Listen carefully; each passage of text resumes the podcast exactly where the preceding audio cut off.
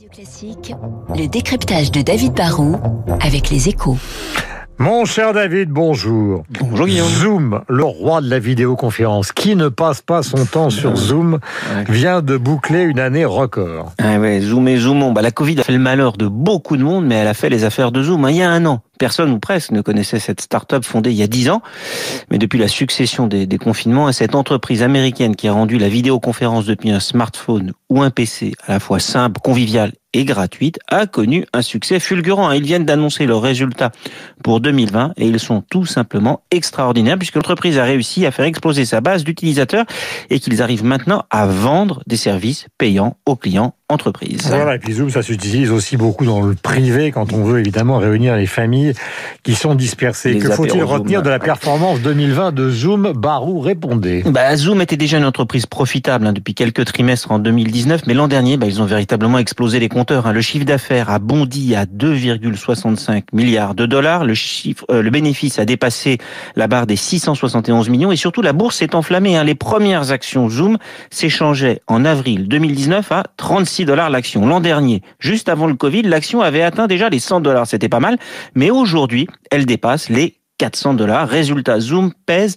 115 milliards de dollars en bourse. C'est plus que quatre fois plus qu'un opérateur télécom comme Orange, dont le chiffre d'affaires est pourtant supérieur à 40 milliards, hein, 15 fois plus que Zoom.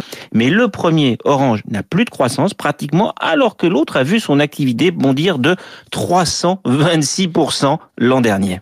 Mais dites-moi, petit Barou, est-ce que ce succès est durable? Mais Guillaume, on verra. Même si demain on n'est plus confiné, on va continuer de télétravailler plus qu'avant. On va donc avoir besoin de solutions vidéo conférences et peut-être aussi on aura pris l'habitude de faire des apéros Zoom. Par contre, Zoom aura des concurrents.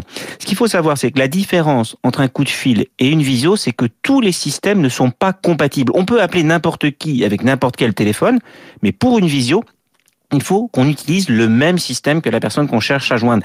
Ça protège Zoom car plus on a une base installée forte, plus on bénéficie de ce qu'on appelle un effet parc. Le risque pour Zoom, c'est que d'autres systèmes qui ont de très grosses bases installées développent des fonctions vidéo dans leur programme comme Microsoft avec Teams, Facebook avec WhatsApp ou demain Apple, Google, Cisco, Slack et d'autres.